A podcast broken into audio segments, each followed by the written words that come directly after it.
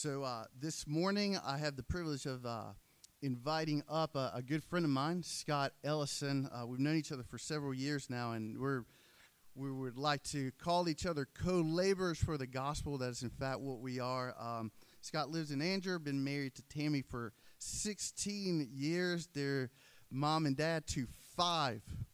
So you know they've been battle tested, right? So they're good folks. They live here in town, got five kids, and he even wrote down one dog and one Ford truck. So, I mean, they're just down to earth people, obviously, obviously there. Uh, but um, yeah, he's just a good friend of mine, and, and he agreed to come on this Sunday and to uh, share the word of the Lord with us. So I want to pray for our time, for, for God to speak through him, and for our hearts as we sit here over the next little bit. All right, let's pray. Lord, thank you so much again for this morning. All we have done this morning is praise you. Um, Lord, and we give you all the thanks. We give you all the credit. We give you all the glory, all the praise, Lord, for, for everything in our lives individually, for everything as a church collectively, Lord, for everything that you're doing in and through Anthem, Lord. And I go ahead and give you praise for this morning and what you're about to do over the next little bit, Lord, where your word will be shared and preached. And I ask that you would use Scott in a profound way for all of us, Lord, wherever we are, whoever we are, regardless of the week that we've had. Lord, despite what we think of church and religion and Jesus, Lord, this morning may we all be affected in a very real way. May you convince us by your Spirit and the preaching of your word. And, and you, Scott, this morning to do that, do that for all of us. Lord, we commend this time, our hearts to you. In Jesus' name, amen. Thanks, brother. Well, I'm glad to be with you uh, this morning. If you would, um, if you have a Bible, go ahead and make your way to Matthew's Gospel, chapter 9. And it's always a, uh, a pleasure to be with you folks. I have great respect for your leadership team here at Anthem and um, continue to cheer you guys on as you labor here in the town of Angier faithfully for the Lord Jesus Christ. Um, I also have tremendous respect. While you're turning there, I'll just tell you a quick, uh, a quick story. So, um, I've known Rick and Brent and, and Jimmy for some time. Just met Joey today. Really thankful to know those brothers. Um, I met Justin. Is he in here? I don't. Okay, he's teaching the kids. Well, good. That's probably good. I can tell a story about him. Um, so I met Justin in an interesting way. We were playing um, a football game in Fuquay-Varina, kind of a Thanksgiving Day bowl where a bunch of guys who are way too old to be doing this um, lived our, our young lives again. And so we got together, got some flags, and played flag football. And I'll never forget, I was on the opposing team as Justin, and um, they were, um, we were going out for a pass, and I was running a pass route and I saw a friend of mine who's in his mid 50s coming as hard as he could come across the field. And then I saw, and if anyone knows Justin, I saw Big Justin. And he was going as hard as he could go, and they were both watching the ball. And I don't know if you know anything about football, but that's what you're supposed to do. Um, they both did exactly what they were supposed to do. They kept their eyes on the ball, but there's one problem with that, and you know where I'm going. They collided at astronomical speed. Um, the, the shake was, I mean, I thought I felt it in the earth when Justin hit this guy, and I really thought my buddy Gary was just dead.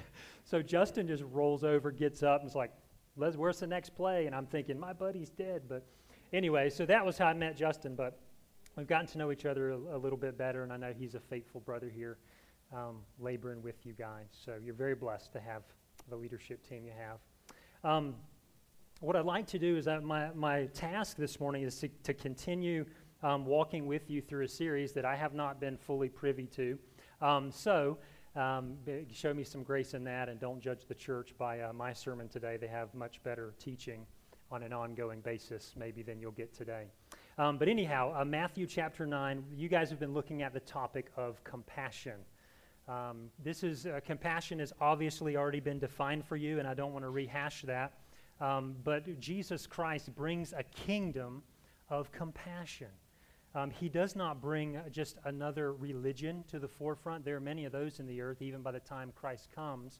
There are many religions, but he brings a kingdom of compassion, a kingdom of mercy, a kingdom that is defined um, by boundaries that no religion had been defined by before, at least not in any kind of lasting, powerful way, because he will bring compassion And He will move people to act with compassion with such power that they will give their own lives for others, sometimes giving their own lives for people they don't even know. Um, so Jesus brings and ushers in this compassion. Let's read the text, and I'm going to start in verse 9 um, just for context sake and read through verse 17, and then we'll dive into the, to the content here this morning. As Jesus went on from there, verse 9, Matthew chapter 9. As Jesus went on from there, he saw a man called Matthew sitting in the tax collector's booth, and he said to him, Follow me. And he, speaking of Matthew, got up and followed him. Then it happened that as Jesus was reclining at the table in the house, uh, behold, many tax collectors, so more of Matthew's buddies, and sinners came and were dining with Jesus and his disciples. And when the Pharisees saw this, they said to the disciples, Why is your teacher eating with tax collectors and sinners? But when Jesus heard this, he said, Is it not those who are healthy who need a physician, but those who are sick? It's not those who are healthy, but those who are sick who need the physician. Verse 13. Now, here is a verse I want you to pay attention to. Everything hinges on this verse in this chapter. But go and learn what this means, Jesus says. I desire compassion and not sacrifice. For I did not come to call the righteous, but sinners. Now, here's our set of verses we're going to look at this morning. Then, then the disciples of John, speaking of John the Baptist, by the way, then the disciples of John came to him asking, Why do the Pharisees fast? Uh, why do we and the Pharisees fast, but your disciples do not fast? And Jesus said to them, of the attendants of the bridegroom cannot mourn as long as the bridegroom is with them, can they? But the days will come when the bridegroom is taken away from them, and then they will fast. But no one puts a patch of unshrunk cloth on an old garment, for the patch pulls away from the garment, and a worse tear results. Nor do people put new wine into old wineskins. Otherwise, the wineskins burst and the wine pours out, and the wineskins are ruined. But they put new wine into fresh wineskins, and both are preserved. So I know what you're thinking right now, and that's, wow, what an easy set of verses to work our way through. No, um, there'll be a challenge, but we'll work our way through those, and hopefully you'll have a good grasp of what these have to do um, with the kingdom, this kingdom of compassion um, with the Lord Jesus Christ. Before we do that, let me just introduce um, this subject to you by reminding you. Maybe some of you saw this in the news this week. Um, but a 93 year old Nazi SS guard, Oscar Groening, maybe some of you heard about this, um, was standing in a German court um, later, uh, earlier this week, maybe the late last week, I forget the date exactly. And he confessed his guilt um, to his role as the bookkeeper of the infamous Auschwitz concentration camp. Um, he's still alive, and he was the bookkeeper there at that camp. Um, three, he's charged with 300,000 counts of accessory to murder. 300,000. This, what happened at Auschwitz is not, um, is not um, isolated. This happened at many concentration camps during the World War um, under the Nazi regime. Um, one of the greatest human atrocities, probably, of human existence. but 300,000 of the Jewish people were killed while he was serving as the bookkeeper of that camp. And so those are the charges he was facing. But that's, um, that's not surprising. You know that from history. What's surprising is a 93 year old man can't go to his death yet because he wants to be forgiven. He stands in front of the courtroom and he says to them, I am guilty. I am guilty under the moral law. I have done wrong. I, I stood by and watched that happen and even helped in some ways while these 300,000 souls um, were extinguished from the earth.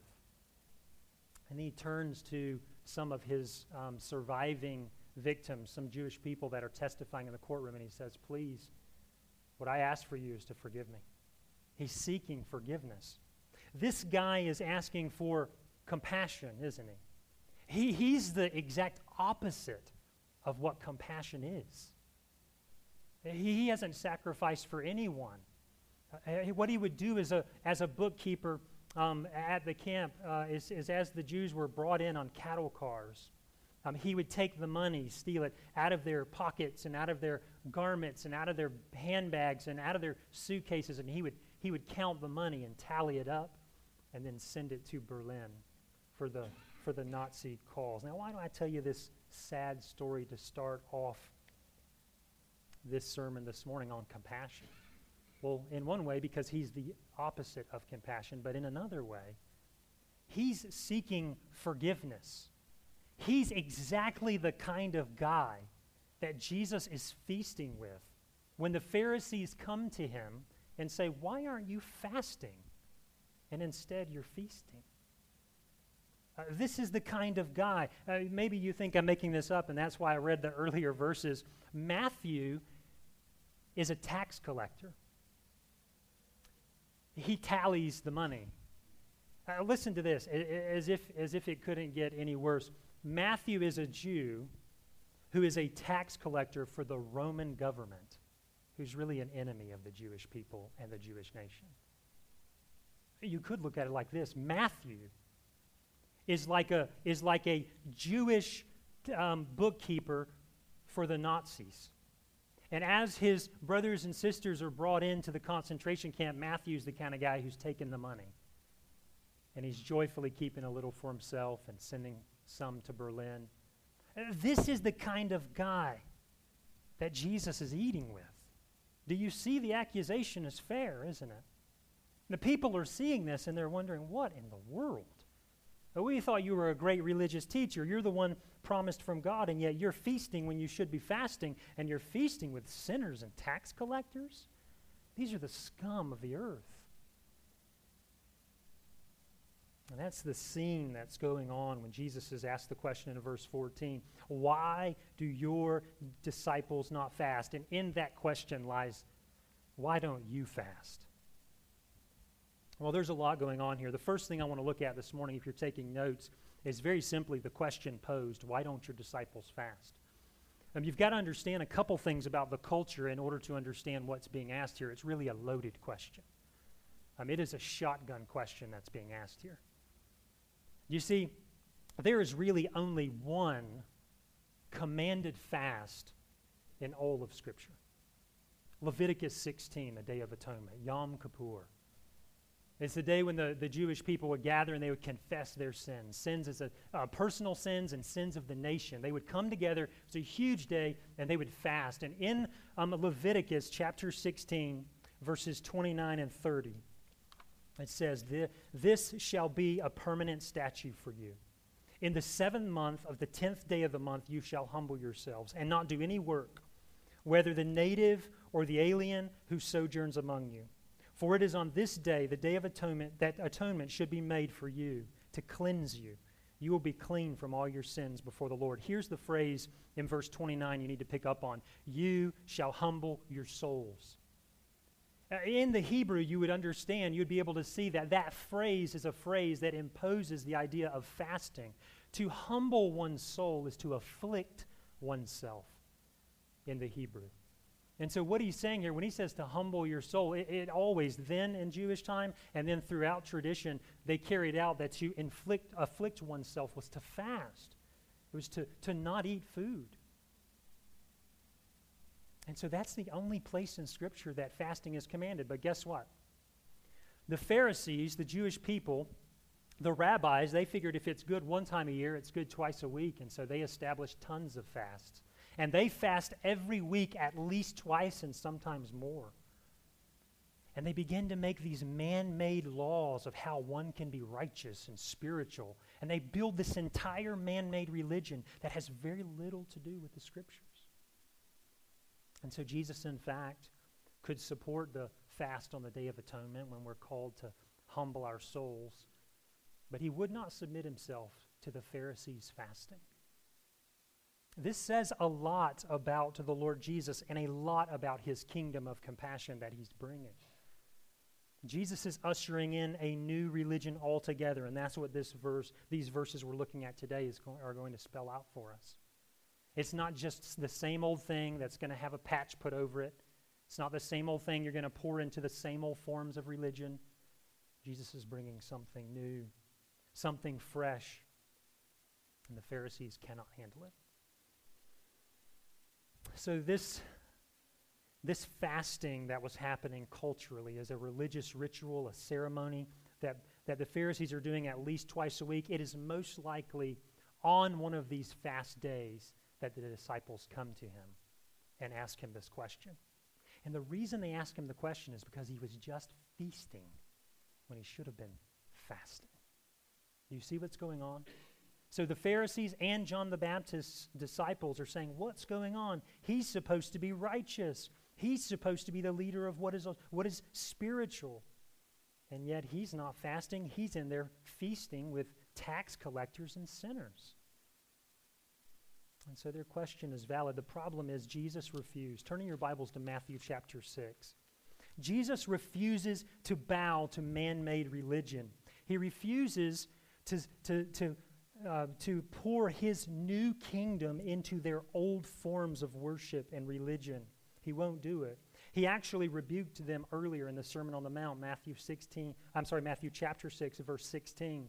Listen to what he says. Whenever you fast, do not put on a gloomy face as the hypocrites do, for they neglect their appearance so that they will be noticed by men when they are fasting. Do you see why they were fasting? They wanted to be noticed for it, they wanted to be respected. And he says, Truly I say to you, they have their reward in full. But you, when you fast, anoint your head and wash your face, so that your fasting will not be noticed by men, but by your Father who is in secret. And your Father who sees in secret, what is done in secret, will reward you. Turn back to Matthew chapter 9. So already Jesus has rebuked these religious teachers by saying, You fast for the wrong reasons. Uh, the reason we would one would fast and the reason God commanded the fast in the book of Leviticus was to turn away from strengthening our flesh and turn to God to draw near to him. And so fasting is a way of getting our attention, right? When, you're super super hungry, can you think of anything else, right? Like your your stomach's just rah, rah, you know, feed me and you're and you're trying to think like, okay, quit thinking about that. I got to do this or some of you, probably the only time you've ever fasted is when you have to go to the doctor and have your, your blood work done, and that's okay. Um, but, but even then, you know what it means to be hungry, right? And you can't think. And, and so there's this spiritual discipline that the rabbis were practicing where they would not eat so that they could draw near to God. No, they weren't trying to draw near to God. They would decide to not eat and be hungry to show how spiritually strong they were. They would even disshuffle themselves and make sure everybody knew hey, I'm fasting. And so it's like inviting people to lunch. Hey, Rick, you want to go to lunch? And then we go out, and I've invited him, and he orders a, a, bunch of food, and the waitress says, What would you like? And I say, Oh, no, no, no, no, no, no, not me today. I'm fasting. And Rick's like, You invited me to lunch. Like, what in the world? Why would you invite me to lunch and fast? And that's the kinds of things these men are doing to exalt themselves and to feel spiritual and to feel godly. And Jesus will have nothing, nothing at all to do with it. They were trusting in man made religion to make themselves right with God. Man made religion will not save you, and I don't care what the religion is. I wonder if you have trusted in any tradition to save you. I wonder if even this morning, um, any of you are in here thinking that praying and giving to the poor and doing what your parents taught you to do, attending church services, that that keeps you in good standing with God. I wonder if you're trusting in that.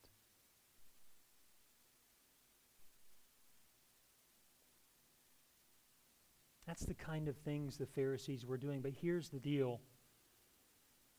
Let us hear this warning this morning from the Lord Jesus when he answers the question about fasting that God desires a change of heart not greater religious devotion. God's looking at the heart. God can see your heart. And God wants worship from the heart. And that's what the Pharisees refused to do. They, would, they didn't want God to see their heart, and they didn't want to think about that. They thought outward conformity would bring inward spirituality, and it wouldn't happen. You see, Jesus brings a kingdom and a gospel and good news that says it's in fact inward transformation that will bring outward transformation. It has to start in the heart. The Pharisees missed the point of fasting. The point of fasting was not to eat so that you could turn your heart towards God, so that you could get into the presence of God. So you could stop thinking about worldly things and worldly needs and turn to God. But no, they didn't do that. You see, sacrifice for the sake of sacrifice does not satisfy the human soul. It won't. You'll never give enough money. You'll never attend enough church. You'll never pray enough prayers to be happy without Christ. It's empty religion.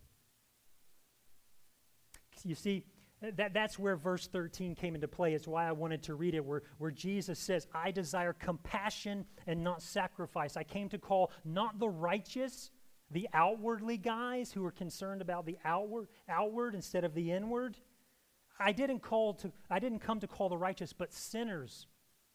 People who beat upon their chest and say, God, woe is me, a sinner. I need your grace, Lord. I need your help. I know that people um, don't think I'm that bad, but God, you know my faults. You know my heart. Cleanse me, O oh God. You see, when Jesus said that God desires compassion and not sacrifice, he was saying God desires an inward transformation, not an outward conformity.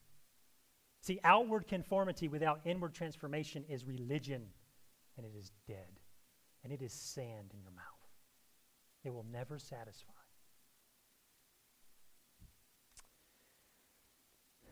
The problem, by the way, is not with fasting. Jesus fasted. The apostles fasted, you'll see in the book of Acts. Every godly person you've ever heard a story about probably fasted. The problem was not with fasting, the problem was with the heart and how these Pharisees viewed religion and how they viewed God.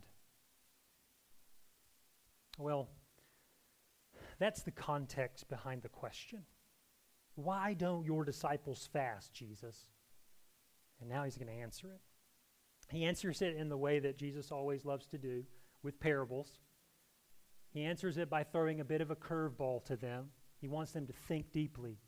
He wants them to evaluate their own thoughts and their own hearts and why, why are they doing what they're doing. And so he gives them um, three different parables, you could say, but they all point to the same thing, especially the last two. So we'll handle the last two together and we'll quickly look at this first one. So the answer is, if you're taking notes, num- number two here, Jesus' disciples don't fast because his presence calls for feasting, not fasting. So, so the, the point of this first parable that Jesus is going to give us, which is a wedding parable, is, is the issue of presence. God's here. Look at verse 15. And Jesus said to them, The attendants of the bridegroom cannot mourn as long as the bridegroom is with them. Can they? I can imagine the, the disciples of John are sitting there. I'm sure there are some Pharisees by, and they're all thinking, What is he talking about now? We didn't ask you about a wedding. We're asking you, why aren't you fasting like our, the rabbinical traditions have taught us? But Jesus is giving, he wants them to think. He says, But the days will come when the bridegroom is taken away from them, and then they will fast. So the question came, Why don't your disciples fast? And Jesus says, Because the bridegroom's here. Think about it for a minute. The whole point of fasting is to turn away from food and worldly pleasure for a short time to do what? To turn to God and to get into his presence to try to, to try to lean into him, to hear his word more clearly. So, why would you fast when God's presence is right here? When Jesus is in front of them? You see how he's answering them? You don't fast when the bridegroom's there. He, he uses this illustration of a wedding, and it's really helpful. So, Jewish weddings would last five to seven days. Can you imagine? You think yours was expensive? Can you imagine your family coming in five to seven days of feasting and partying and nah, dress? I'm sure the girls had a dress for every day. Um, for you dads who are already like me thinking about that, have more than one daughter. Um, but anyway, so so Jewish weddings are are, are uh, five to seven day long ceremonies, and Jesus is uh, really um, this. What Jesus is doing is setting it up where you'll say that's absurd. Of course you wouldn't do that. Uh, so Jesus tells this story. Um, would the attendants of the bridegroom so, so would the groomsmen, right? You know, you think back for a minute. You some of you guys, you know, you don't remember the wedding because your wife planned it all, and you were just like you showed up and did what you were told. But if you remember, I'll help you remember. You were standing there in a really um, tight, tight tux, and you had some buddies. If you have any friends in life, there they were. You had a few of them behind you, and she probably picked those two. But anyway, um, you have some of your buddies, and they're groomsmen, right? Remember that? And the, Jesus' point in this is they're coming for five to seven days, your buddies. Whether it's your high school buddies, your college buddies, or your cousins, or whoever it was, uh, or your brothers, they're coming and they're hanging out for a week, just partying and feasting and laughing and going to play golf. I mean, I'm sure they didn't play golf here, but that's what we did, I remember. And, and do, you know, playing some flag football, hanging out all week together. And Jesus' point is what if one of your buddies came and said, Hey, I, I'm just here to mourn? I'm just going to miss all our times, and I'm not going to eat anything. I'm not going to drink anything. I'm just here to be sad. I mean, when you say, like, you go back home then, wherever you we're, we're celebrating, where there's a wedding that's about to happen. I'm still here. I'm with you. Um, to, this week isn't the week to think about the sadness, it's the week to rejoice. And that's Jesus' point. How absurd that you would come to a celebration and mourn. And Jesus' point is, my kingdom is bringing feasting, not fasting. My, kingdom is bringing joy, not sadness. The groom is here. Grace has come, freedom from sin, eternal life.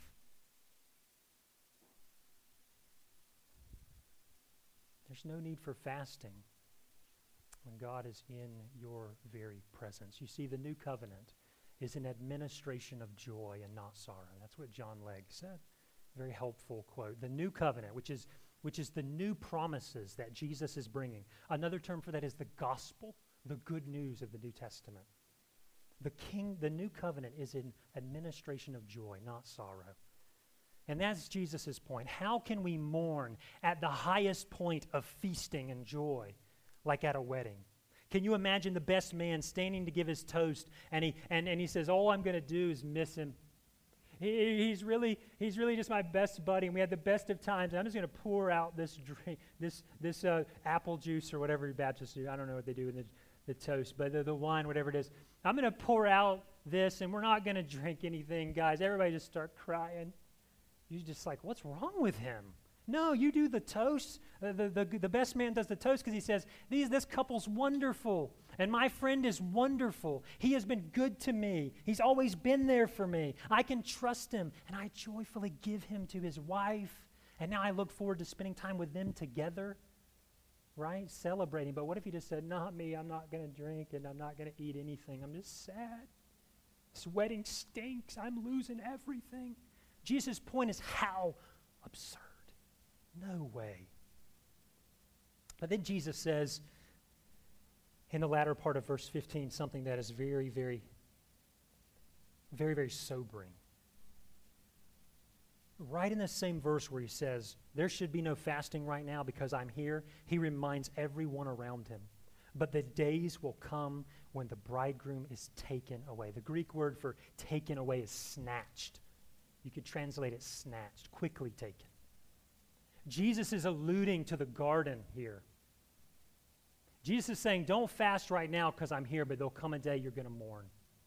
Because he's warning his disciples that it's coming. He's been telling them that it's coming, that he will be taken away because Jesus knows he didn't just come to celebrate.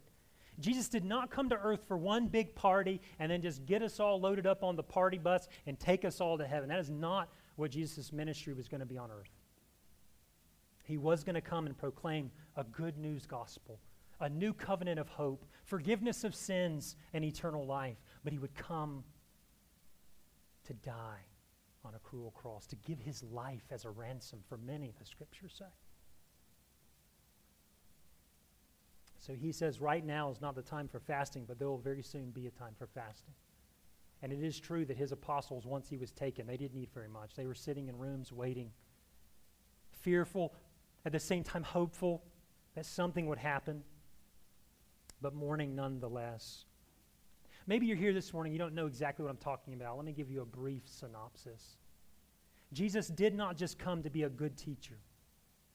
He didn't just come to say, hey, dead religion's bad, so come have hope and life and, and, and let's live together in harmony and, and let's bring tolerance and peace. He didn't just come to be like a, a Buddha or, or a Gandhi He wasn't just a good religious teacher. Jesus came to, yes, call people to peace, and yes, call people back to God, and to proclaim a new kingdom and a new covenant. But he also did miracles. He healed the sick, he gave the blind sight. And then he laid his life down and allowed himself to be murdered. The scriptures say that he was innocent. He went to court, and Pontius Pilate washed his hands physically in front of the crowd and said, The man is innocent. I wash my hands of him. He didn't want to kill him. And so, this innocent teacher who has come from God, born of a virgin, who healed the sick, gave hope to the poor, and preached a gospel of good news, this Jesus was nailed to a cross and bled and died to pay the sin debt that you and I owe. And that's the good news. It doesn't end there. They put him in a cold grave and roll a stone over it and seal it. And three days later, which is what we just celebrated at Easter, he rose again. The grave was empty. And as if, and as if you think that's some kind of um, hoax or some nice story, the disciples who were hiding when he was taken in a room and were scared and fasting and praying, they are now standing in the marketplaces and in the temples and in front of the Pharisees, laughing and preaching. Why? Because they had seen the risen Lord. Their sins had been forgiven and the covenant had been sealed. What a beautiful gospel this is. And so today, if you have never done this, you can turn away from your sins. And the Bible calls that repentance. Turn away from serving yourself. Turn away from living your life the way you want. And turn to Christ with faith and hope and belief. And the scriptures say when one does that, their sins are forgiven.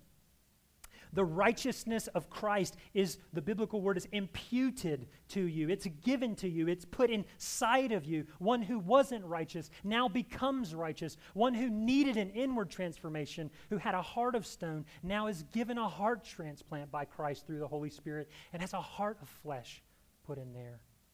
And that's that inward transformation that takes place. Maybe you've heard it. John chapter 3, Jesus called it the new birth. Maybe you've heard it said conversion. Maybe you heard someone say in an old country church one day, I was born again. And that's what they're talking about. They saw Christ for who he was King of kings and Lord of lords, the crucified one. And they repented of their sins and followed him. And the scriptures say, for those who do that, they will not be disappointed. He will receive them. None who come to him, the scriptures say, will be turned away. They will not be disappointed. Well, another reason that Jesus' disciples don't fast are these last two verses, and we're going to run through those pretty quickly. Actually, Rick did pray in his prayer that I would be brief or something. I don't remember how you said that. But we'll see if the Lord answers your prayer. the, last, the last point here, if you're taking notes, is that Jesus' disciples don't fast because his ways are incompatible with old religion. Let me just say that real quick one more time. Jesus' disciples don't fast. This is how Jesus answers these Pharisees and, the, and these disciples of John the Baptist. They don't fast because his ways are incompatible with the old rabbinical traditions, all right? This man made religious structure.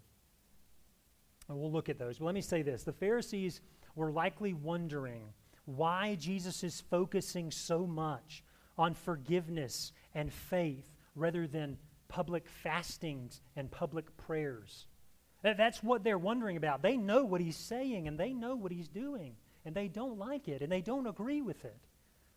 The Pharisees really want people to believe that outward acts are better than inward change and that the inside doesn't matter.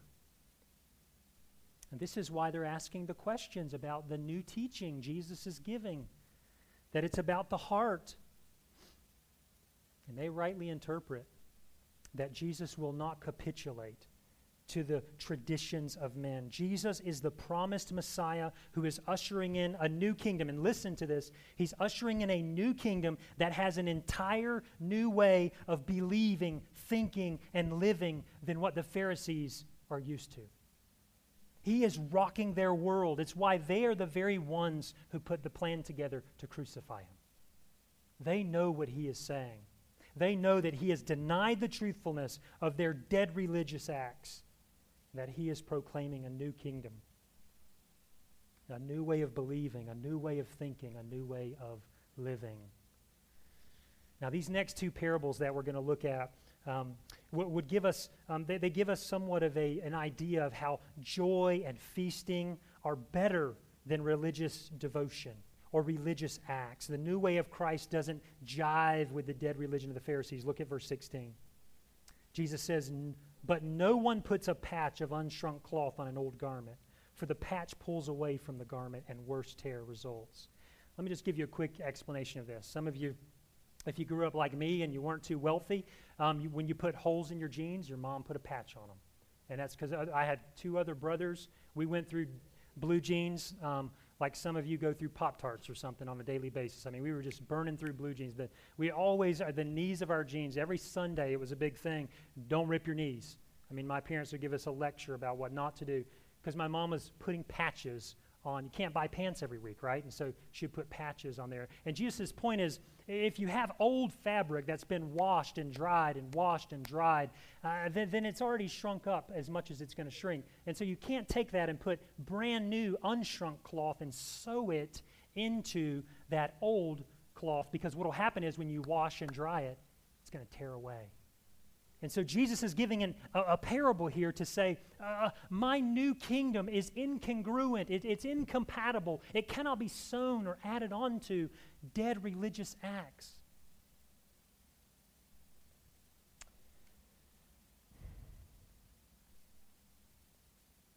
You could say it this way Jesus is not a patch that can be applied to your dead religious acts. I wonder if you've tried to do that, if you've just tried to take your life the way you like to live it and said, I'm going to add Jesus to this. I'm just going to patch my, my life's not great. There's some things that aren't going too good. But you know, uh, Jesus sounds good. Sounds like he can maybe help me, maybe bring me some blessing, maybe do some stuff for me. So I tell you what I'm going to do. I, am going to take my life. I'm going to add Jesus. Just bring, bring him on. I'll take him.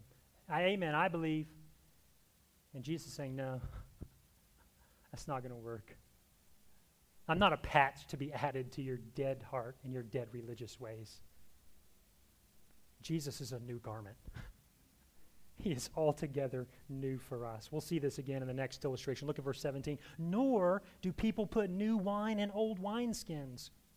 Otherwise, the wineskins burst, and the wine pours out, and the wineskins are ruined. And, and, but, but they put new wine into fresh wineskins, and both are preserved.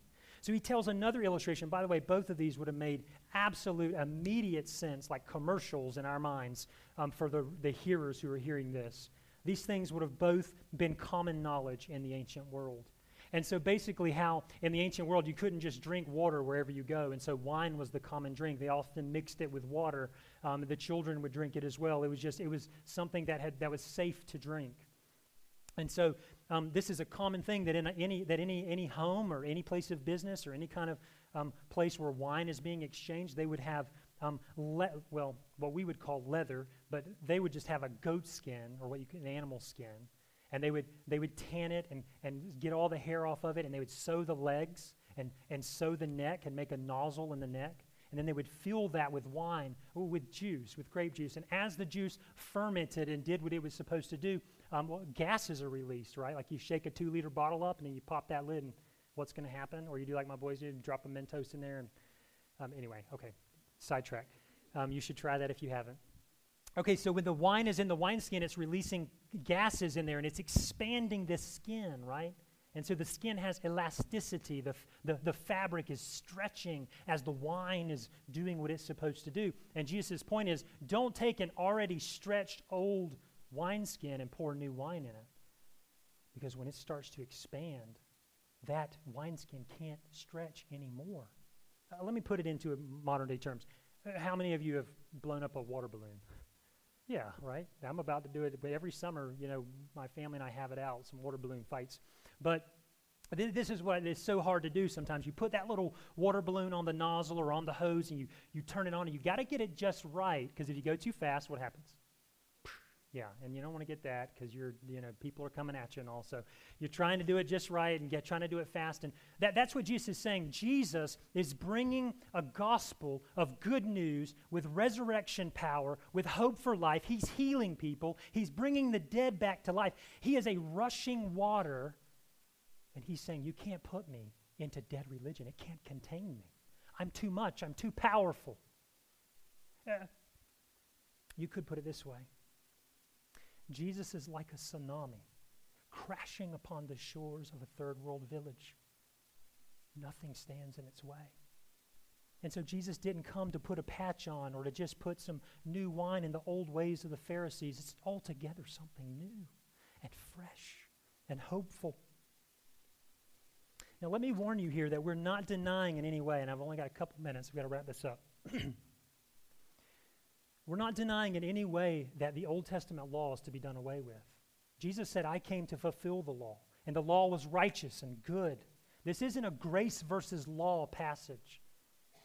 This is a, a, a dead religion or a rabbinical tradition versus grace passage. He's saying the dead religion of the Pharisees will not work, and I won't add anything to it. Well, the second thing you'll see, and I'm going to be very brief here, but just to give you a sense of what's going on. In this parable about the wine and the wineskins, Jesus is telling um, the Pharisees and those who are listening to him that, that he's about inward transformation, pouring wine into the wineskin. He wants them to picture it in their, in their minds that Jesus is bringing something that is inwardly transforming them. It is not an outward conformity. Uh, you see, good deeds should precede uh, uh, should, or should be preceded by faith in Christ, right? I mean, any, any pagan, a mafia guy, can give money to charity. It doesn't matter, right, if it's not coming from the heart. And so the, the point is in Scripture that when Jesus transforms a heart, then good deeds, that they come from, they proceed from the faith. They burst forth from this heart that has been changed. And that's uh, this idea of compassion that Jesus is talking about in this series that we are in. Uh, the idea is that it isn't just, you know, I need to be compassionate. When I'm walking around town or I'm in my neighborhood, I need to be compassionate. That's what Rick's been teaching, and Brent and Justin's going to talk about it, and Scott was talking about. We just we gotta be compassionate. Get your boot, your compassionate bootstraps, and pull them things tight. Let's all be compassionate. No. No. That's called legalism. That's not what we're saying. That's not what we're asking you to do. We're saying, look at the cross of Christ. Look at the compassion and mercy he has shown to us sinners. And go and give that compassion and mercy with a heart full of joy to other people. That's what we're saying Jesus is teaching in Matthew chapter 9. A new kingdom and a new covenant and a new word. Well, we've got to shut this down, but if time would allow, I would end by telling you that Jesus changes everything, is what this passage is about. Write in your margin of your Bible 2 Corinthians 5:17 or in your notes if you're taking them. Look that passage up later today or sometime this week. But the apostle Paul writes that to the church at Corinth. He was the Pharisee of Pharisees, he said, and no one ever argued with him about that because it was true. He was a Hebrew of Hebrews, a religious man of religious men. He said, according to the law, he was blameless. He had never broken one of their Pharisaical traditions. Every time he was supposed to fast, he did it. Every time he was supposed to obey some kind of little law they had made up, he did it. And he said, I count all of that as rubbish in Philippians chapter 3. All of it says rubbish compared to Christ and what he has gained in Christ. And so, boiling this down, Jesus is proclaiming in this passage the reason he doesn't fast is because he's proclaiming a new kingdom, a new way of believing, a new way of thinking, a new way of living that will not mesh or jive with dead religion. Listen to what one author said The only life that can contain true righteousness is the life given by God when a person repents of his sin, trusts in Christ as Lord and Savior. And that is a life that can contain the righteousness of Christ. Let me close by saying, are you trusting in Christ alone today? Have you been trusting in dead religion? Today is the day you can turn away from that. Turn away from trying to earn God's favor and submit your life and your heart to Christ and say, God, if you can change this heart, do it. I'm open and willing and ready. Maybe you've already entered the new kingdom. Maybe you're living under this wonderful grace that has been described. I wonder if you're continuing to build your life on the bedrock of grace and mercy and compassion, the hope of Christ. And based on that bedrock, launching forward into your neighborhood, in your workplace, in your family, and speaking and showing the love of Christ. Listen, if you're here today and you have never made that decision and you want to talk with someone, Pastor Rick, myself, Brent, any of us would love to sit down with you for a few minutes and talk to you more about how you can make the decision to follow Christ in this way. But for the rest of us, let's pray. Let's don't pull yourself up by your bootstraps right now.